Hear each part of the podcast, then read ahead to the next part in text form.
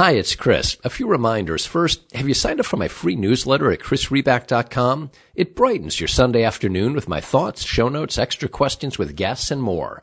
This week's bonus question for Major Garrett, when does a Trump White House correspondent sleep?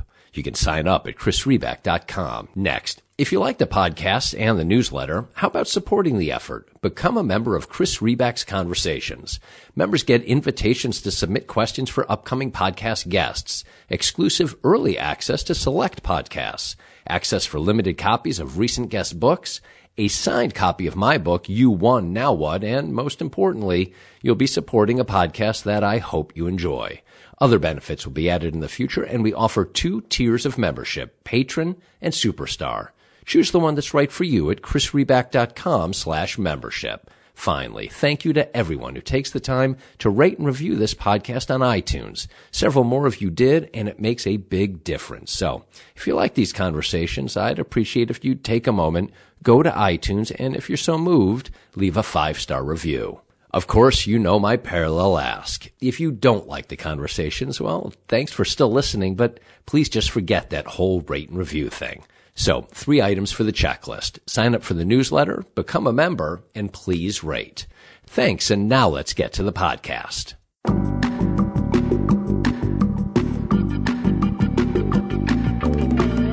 I'm Chris Reback. This is Political Wire Conversations. Think your life is crazy? How'd you like to be a White House correspondent with Donald Trump in the Oval Office? After all, if your daily schedule doesn't get turned around multiple times, you always could get cursed or threatened at a campaign rally. In fact, just 60 minutes before my conversation with CBS News chief White House correspondent Major Garrett began, news broke that Deputy Attorney General Rod Rosenstein had resigned or was fired. Either way, he was gone. Then, 20 minutes after the recording, Rosenstein was back and meeting with Trump later in the week to figure things out. It's a perfect example of what Garrett means and writes about in his terrific book, Mr. Trump's Wild Ride, the thrills, chills, screams, and occasional blackouts of an extraordinary presidency. The book is a great ride itself. Major is a professional storyteller, and as you'll hear, he brings new details and drama to the events we all lived through. He brings the reality show to life. What's it really like to cover Donald Trump? Before we begin, though, I want to remind you about our show's terrific sponsor, the Cook Political Report, and a special offer for our listeners to get an 18% discount off all subscriptions.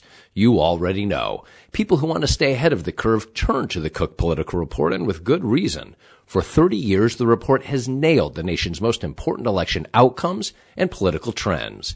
People who make it their business to know politics make it their business to subscribe to the Cook Political Report. And for Political Wire listeners, a special offer. You can use the code PoliticalWire to get 18% off all subscriptions. Just go to cookpolitical.com and use the code PoliticalWire. That's one word, PoliticalWire, to sign up and get 18% off all subscriptions. That's cookpolitical.com, code PoliticalWire. Okay, that's it. Here's my conversation with Major Garrett. Major, thanks for joining me. I appreciate your time. Great to be with you. Thank you for the time. So as we're talking, the New Yorker's allegation of Brett Kavanaugh's sexual misconduct at Yale broke last night. Michael Avenatti says he's got another woman with complaints.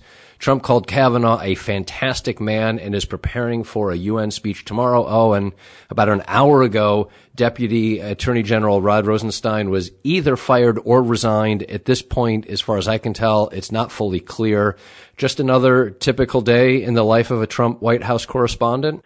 It is, and that's why the book title, Mr. Trump's Wild Ride, applies vividly, metaphorically, and literally. It's a wild ride, and as I emphasize in the book, it's not a ride that is constructed.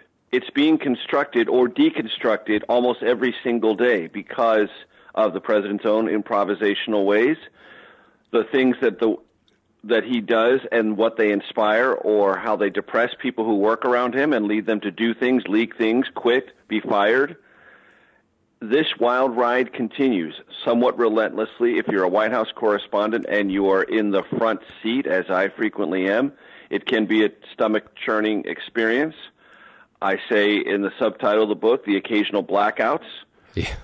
I felt them. I think the country has certain times has felt them. I know senior Republicans on Capitol Hill have felt a sometimes blackout-like experience, not knowing what's coming next or feeling the volatility of the Trump presidency as it happens.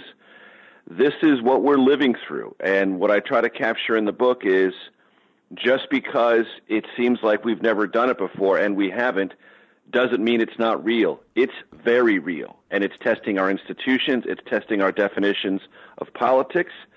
It's testing what it means and what our expectations are for the presidency itself. And I try to wrap as much of that thematic frame into the book as I can. No, you do. And you back it up with examples, and you ask a whole bunch of questions, you know, along those lines. It's really clear at the end of the book, you are simultaneously recounting, you know, the wild ride, bringing us all inside of it, but also asking, you know, big questions. Some of them I want to, you know, take and ask you directly in later parts of this conversation.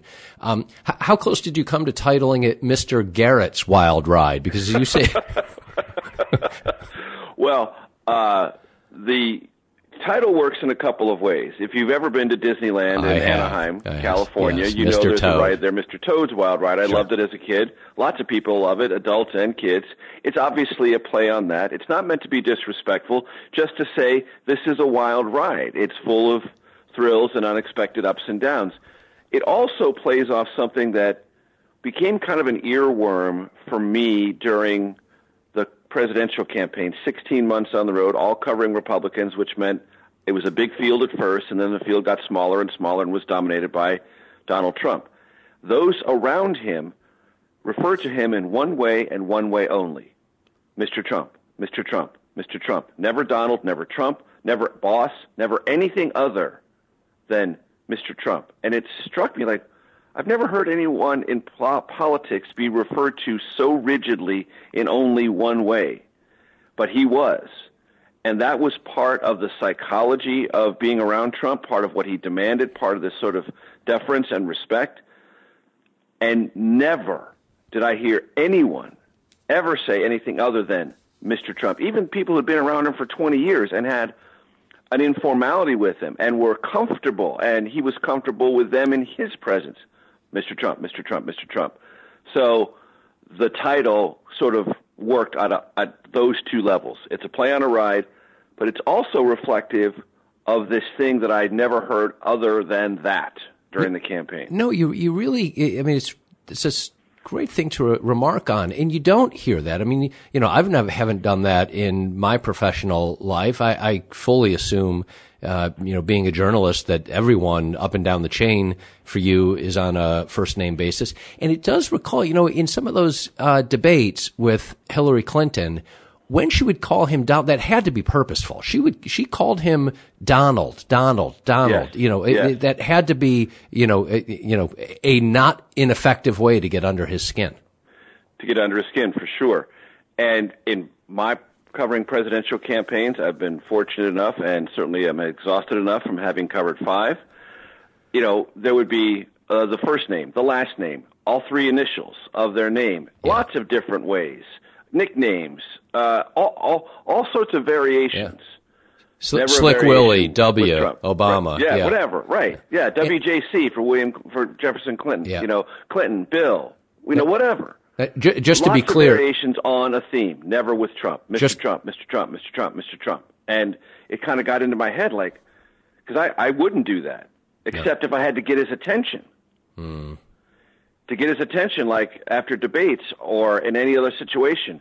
If you didn't do that, didn't use that particular phrase, he was much less likely to recognize you. Yeah, and you recount the ways in which he did recognize you, starting at the story at the very beginning, and then other times throughout, you know, you're having covered him. Just to be clear, when you say that you're exhausted from having, you know, you've covered 5 of these, 5 presidencies, do you mean 5 presidencies in just the last year? Is that what it feels like? So, sometimes it feels like. I can't say 5 presidencies in one year, but I have oftentimes used the phrase, and sometimes other White House correspondents and I will jokingly say this to each other, we'll be walking out of the grounds on a Friday. In the summertime, it's still a bit light. In the wintertime, it's dark. But we will sometimes say, what a long year last week was. Yeah, yeah. And that's how it feels. Yeah. No, it feels, and as you note, it feels that way to people in your role, and it feels that way to much of the country. And I want to ask you about that as well. Let's get into some of the aspects of the book and some of the things that you report on. One item that really struck me, so we all know the gist and many of the specifics from, you know, there's this other book out there that people could go ahead and read after they've read yours if they want. There's a, you know, fellow Bob Woodward who's got, you know. I think I've heard of him. Yeah. I've heard, whatever. I may have his name wrong. My apologies if I've got the name. But on page 22 of your book, you write, the way these guys work around Trump, said one Republican who works regularly with the White House and congressional Republican leaders, it's like they are running a government behind his back. I mean, has this just been an open secret? I mean, that's the gist of, I mean, you capture in one sentence the gist of, or one of the key aspects, maybe not the gist, but a key element of fear, you know, of the anonymous op-ed in the New York Times. Mm-hmm. Why was more not made of what it seems everyone knew? Because I would put that under the umbrella terminology of coping mechanisms. And one of the things that is important to remember about the Trump presidency is, as I say this in the book, for all of its volatility, for all of the things it does that are unpredictable or improvisational or jarring or confusing, even to those who work within the West Wing itself, it still possesses every single one of the presidency's powers. And just because it is so highly unusual and sometimes nerve-wracking doesn't mean it doesn't exist, or it exists at a level where those powers are somehow diluted or made less effective. Those who work around the president know his powers are very pronounced, as they are for every president, and they cope and work around, sometimes to forward his agenda in collaboration with the president. A very good example of that is the success and the disciplined effort that started with the president and flowed through the administration on tax reform and tax cuts. But other times, the president will spout off, say things, yell, have a outburst. People don't at first know what to do with it. Then they will just sort of hold it in abeyance, see if he comes back to it. If he doesn't, they'll move on. Sometimes, as I say in the book, he'll ask for an agenda item to be pursued, to go through the process, as it has to at the federal level. Several agencies are involved to get the proper checkoff, proper approval. That will come back to the White House completely consistent with what he asked for. It's prepared to be decided upon, and he'll look around the room and says, who has the minority position? Who disagrees with this? And people will say, literally, what? Say, well, I'm not comfortable. I want to give this a relook, or I want to do something else. And that is a shock to the system. A classic example of a workaround, and there's been a good deal of reporting about it in the months afterwards, was the president's tweet about banning those with transgender status from serving in the U.S. military or applying to serve. That sent shockwaves through the West Wing, the Pentagon. People did know what it meant, didn't know how serious it was, knew that it was a tweet that came in the middle of what they thought was a process to discuss options that hadn't been fully cooked or even half cooked. And yet the president just put out the tweet, and then everything sort of had to adapt around it, recontextualize it, put it into some sort of policy function, and that took many, many months. And what ultimately happened bore very little resemblance to that tweet. That's kind of a classic example of it. Another one is the travel ban. That's where my mind was going. You're telling the travel ban is a living, breathing, technicolor example of this, that not only did we all live through as a country, it was adjudicated several times during the court, through the courts, and ultimately it was reshaped, rewritten, redrafted to achieve a result, not the original result, but a result that was supported by the Supreme Court. The least extreme result is what Reince Priebus told you, right? Out of the 8 options. What several people told me, yes. That it was all haphazard, but there were several options, 8 exactly, put before the president. I wish I could get my hands on the paperwork for all 8, but nobody would give that to me. But I have from numerous sources, there were 8. They went with the least restrictive of the 8 options, not to describe the one that they picked as not restrictive or not confusing. Even to them, it was highly confusing to them. And for those interested in this topic, I gave it pretty rich and vivid detail how confusing it was to them, and in the panicked hours of trying to implement this, how little the administration itself could explain about its wording, its intent, and its practical effect. But that whole year-long process is what my book talks about, what the other book, Bob Woodward's book, talks about, what the op-ed refers to, this process of working through a president who doesn't feel very comfortable and is impatient with process. It is what you do, and you know, you're setting yourself up for, you know, the year 2 is almost done, and you're going to have to do a sequel. You realize that, Major.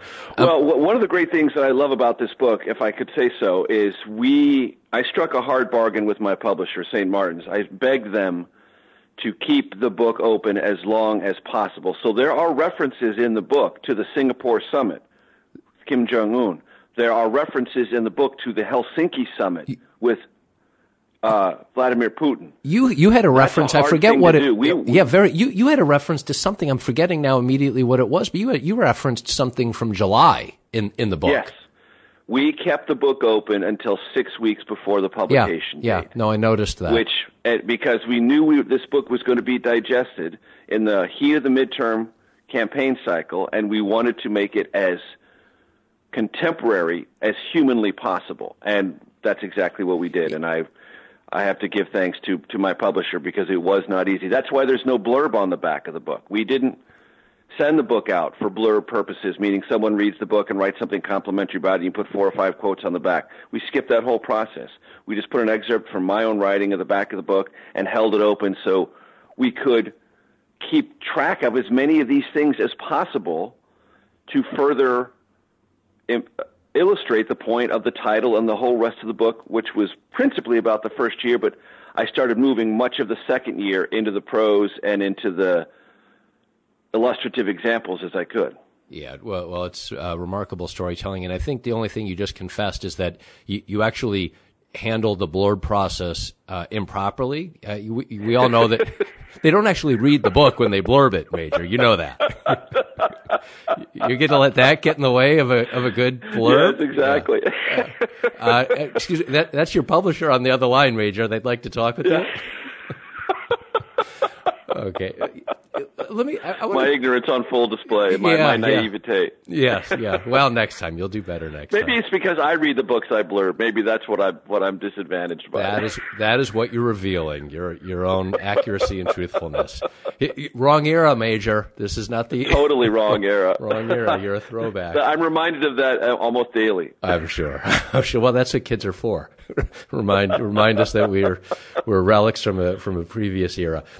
So speaking of a previous era, LBJ, and one of the things that you mentioned about 2-3 minutes ago, power, because you write about it, and it's an area that I personally am fascinated with, having read every word, literally every word that Robert Caro has written in book form, and then everything else, and read a lot about LBJ, and you clearly have as well. So 2 things. One, you on page 9 you write, I've come to believe that with Trump, every encounter is about demonstrating power and balancing power as the dynamic shifts. And as an observer, I totally believe that. I feel like literally every maneuver is about power. And there is almost literally, including taking children from their parents' arms, almost literally nothing that he might not do in order to generate leverage or manufacture leverage. And, but then again, then later you compare Trump and LBJ. And I hadn't thought about some of these. I have thought about comparing Trump and LBJ in terms of power,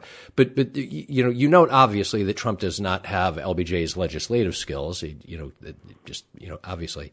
But you talk about three ways in which they're similar. And I had not thought of any of these, which doesn't say, that's a low bar, but they interested me, and I'd like you to tell me more about them.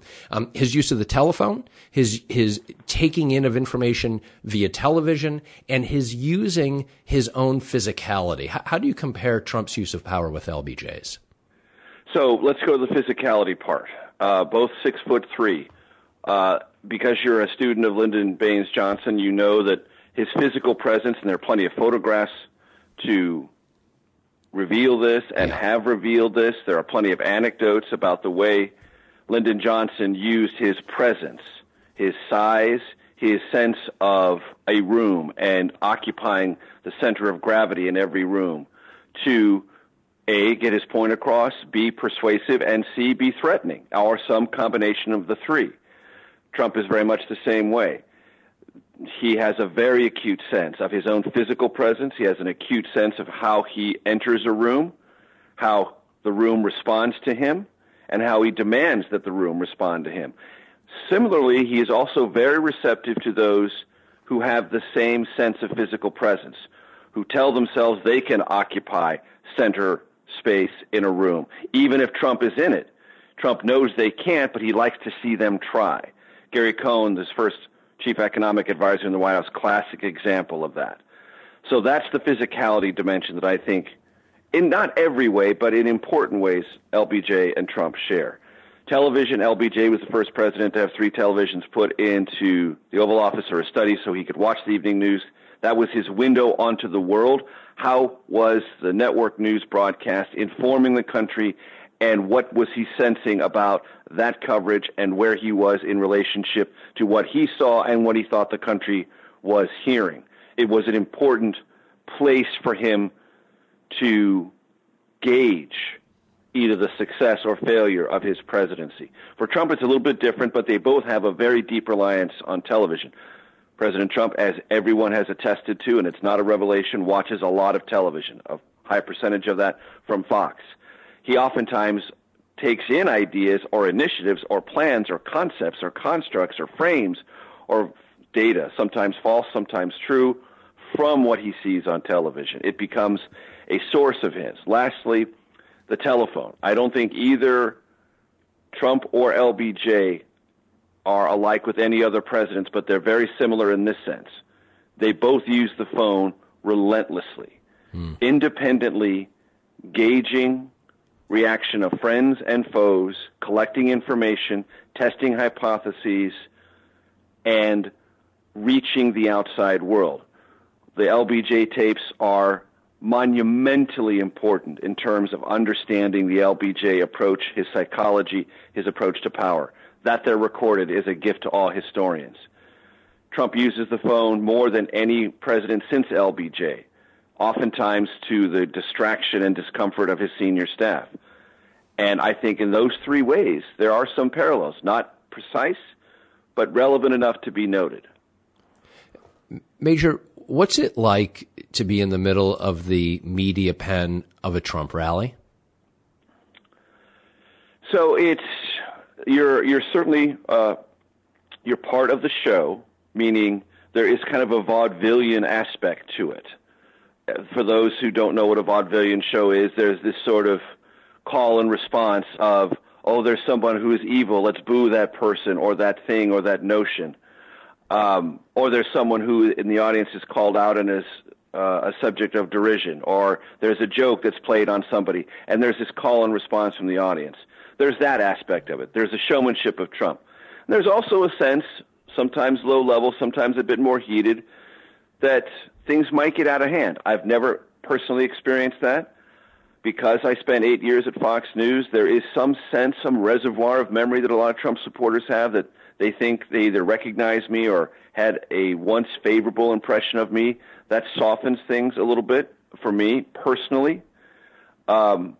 but you know you're in a different position and you are being, A, described and, B, viewed more hostilely than you ever have been before.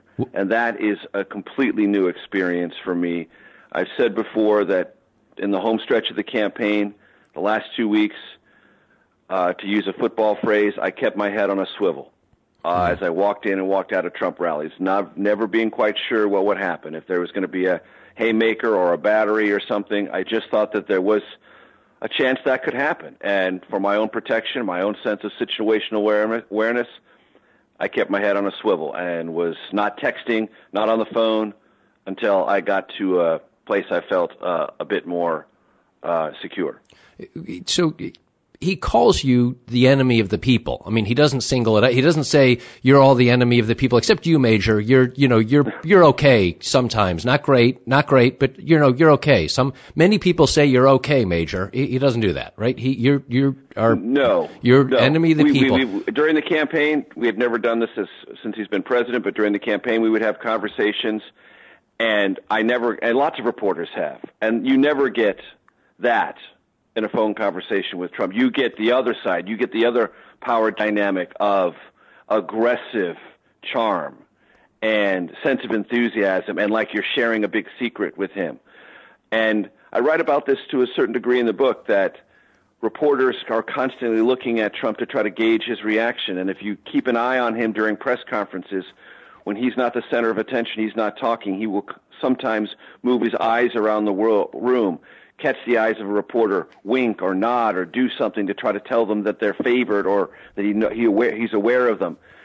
It's at times effective, at times I think highly manipulative, but it's all about this possession of and projection of power. And I don't think in his waking hours that is ever far away from this president. But when he calls, and thank you, I appreciate particularly your integration, and you're right, another example of power, and it's extraordinary. I mean, it's masterful a use of power. We can argue about the, the rights and wrongs around it, but it's an extraordinary display of power, essentially 24/7. But what I wanted to get at was when he calls you and, the other people who do what you do for a living, the enemy of the people. What's the right way to address that? Should you let it stand? Should you let your work do your talking? How do you protect yourself and more broadly, your profession? It's an excellent question, and it is an existential question. And I think when you have an existential question asked, the first and most important thing for you to do is exist. Do your job. Take your emotions out of it. Let your work speak for itself. Make sure everyone hears what has been said. Compare it to the history of rhetoric about the American press, and lots of American presidents have disliked their press coverage, some with more venom than others, but none as venomous as this president. He stands in a class utterly by himself. You make sure that's noted. You make sure that's part of the record. And then you do your work. And there is a side of this, going back to this power continuum, where the president wants to bait us into an emotional overreaction or an emotional reaction to change the dynamic, to get us more emotionally involved as opposed to journalistically involved. When I've counseled my colleagues and when I talk to myself all the time about this, I say, just stick with the job. Our emotions are not part of the job. Our emotions are over here. Our journalism is dead center. And the better our journalism is, and this is a time of testing, the president's called the question. And I'm not afraid of the answer. What is journalism? Is it credible? Will it last? I'm ready every single day to take that test on, pass it to the best of my ability, and lay both next to each other, not just on a day-to-day basis or hour-to-hour basis, but for the long arc of time. And I've said this before. It is something I said before Donald Trump entered the political bloodstream of our country. It's true. It was true before he arrived. It'll be true after he goes, whenever that is. Credible journalism will always outlast incredible politicians. Major, to close this out, and that's an extraordinary answer, pretty powerful stuff in there, to close out this conversation. Your book is titled Mr. Trump's Wild Ride, as we noted. You write about 10 major dramas and traumas from just Trump's first year, although, as you describe, you do bring us a bit up to date and get into just a month and a half, 2 months ago.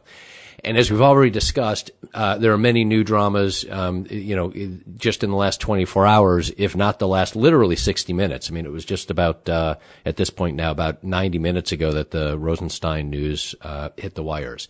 I mean this question seriously. How much more of the fever pitch do you feel we as a nation can take? Can we take the fever pitch? We can, and we have. And one of the things I write about in the book is this presidency, which, as I say, is something that thrills and excites and pleases a good number of Americans, horrifies, terrifies, and creates deep anxiety with other millions of Americans. Very, very few people are, I'm not really sure what I think about the Trump president. No one really falls into that category. But it has, in addition to all of our emotional reactions, reinvigorated a conversation about the strength and the utility of American institutions, the press corps, the Congress, the courts, the executive branch itself. These are being tested, and we're asking ourselves, are they resilient? What are they made of? What are they here for?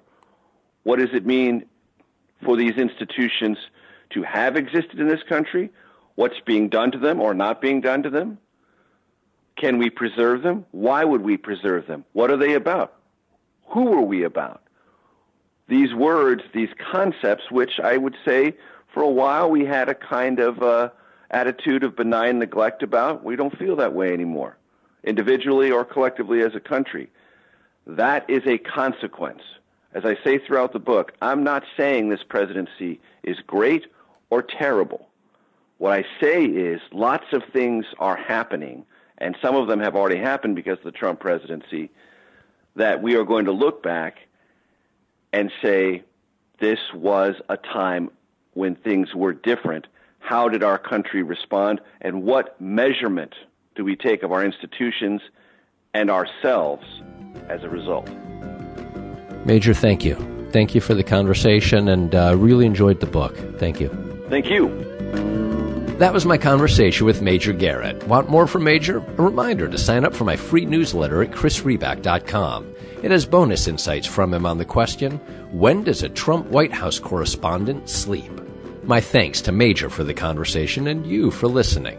I'm Chris Reback. I'll talk with you soon.